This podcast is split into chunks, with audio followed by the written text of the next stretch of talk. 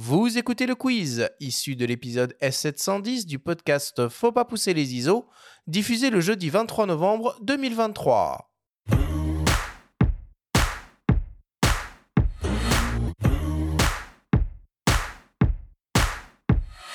Messieurs, le principe du quiz est très simple. Nous avons, rec- nous avons reçu des questions de la part de nos auditeurs qu'ils vous ont posées via notre compte Instagram. Nous en avons sélectionné quelques-unes et vous allez avoir seulement 30 secondes et pas une de plus pour tenter d'y répondre le plus clairement possible. Avez-vous bien compris la consigne? Oui. Oui.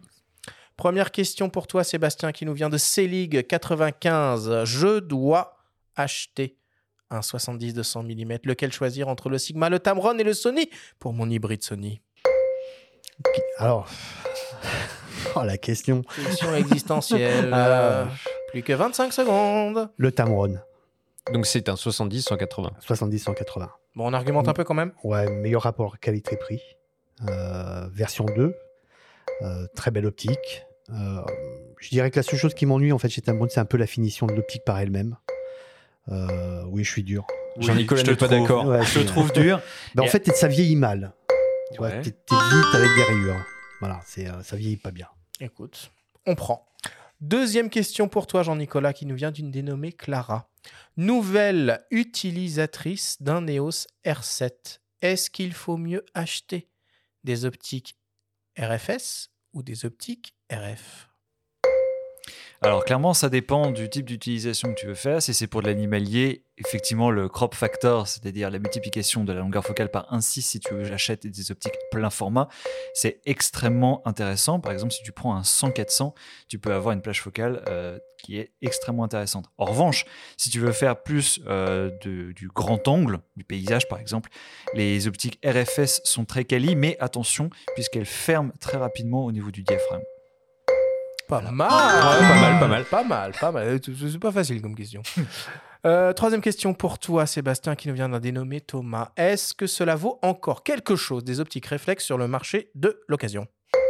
Ah bah, de toute façon, ça te permet de, de- de commencer la photographie euh, avec une bague, euh, avec des sommes, des sommes mises en jeu qui sont réduites. C'est-à-dire que et les optiques, euh, tu peux avoir des 24-70 de 8 euh, chez Canon, euh, qui étaient de très très belles optiques, hein, euh, à des coûts euh, sympas. Et, euh, alors tu vas pas. Le souci en fait, c'est que tu ne vas pas réduire la taille, puisque tu vas rajouter une bague. Donc euh, globalement, au bout d'un moment, tu passeras fatalement en RF. Quatrième question pour toi, Jean-Nicolas, qui nous vient d'un dénommé Bertrand. À quoi sert une optique stabilisée quand on a déjà un boîtier stabilisé, comme c'est le cas sur la majorité des hybrides? Et ben, le gros avantage, c'est qu'on a la double stabilisation à condition, et c'est là où on parle justement de, EF-RF, si on prend un objectif EF sur un boîtier RF, les deux ne se synchronisent pas, et donc le gain maximal en termes de stabilisation est largement moins intéressant que si on a une optique et un boîtier qui sont synchronisés, comme c'est le chez la majorité des constructeurs. Le gros intérêt, c'est qu'on va avoir des gains de stabilisation qui sont incroyables. Par exemple, chez Canon, entre le R3 et le 2470, j'ai pu monter à 4 secondes de pause à main levée, ce qui est pas mal.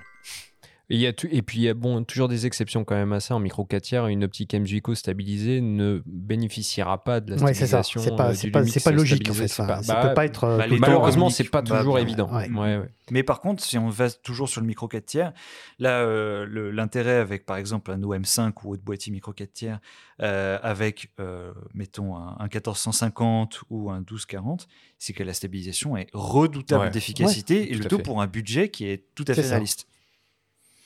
Cinquième et dernière question euh, pour toi, Sébastien, qui nous vient d'un dénommé Patrick. C'est quoi la meilleure focale fixe pour débuter?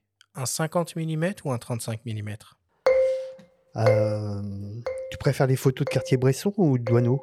Historiquement, c'était le 50 qui était livré en kit Ouais, avec ouais, la mais Puis a pièce. priori, en termes de vente, c'est le Et- 51.8 qui voilà, hein. c'est lui qui est, Alors, qui est en tête. Maintenant, je vais parler à titre perso. Euh, je vois mes images quand je les fais en 35 mm et pas en 50. Donc, euh, mentalement, je vois le cadrage d'un 35 et pas un 50. Maintenant, pour tout le monde, euh, bah, c'est euh, c'est entre euh, oui, un 50, un 50. Mais encore une fois, c'est très personnel. hein. C'est vraiment très, très personnel. Bah, Patrick, je me permets Un 40, c'est bien.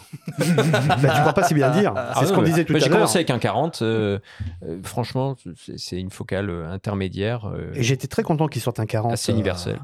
alors, on parlait tout à l'heure du 40 mm de chez Sony. Par contre, le 50 de chez Sony ne se vend pas.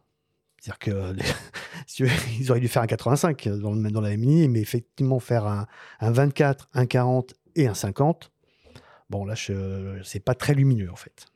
Oh, On va terminer le quiz là-dessus. Merci.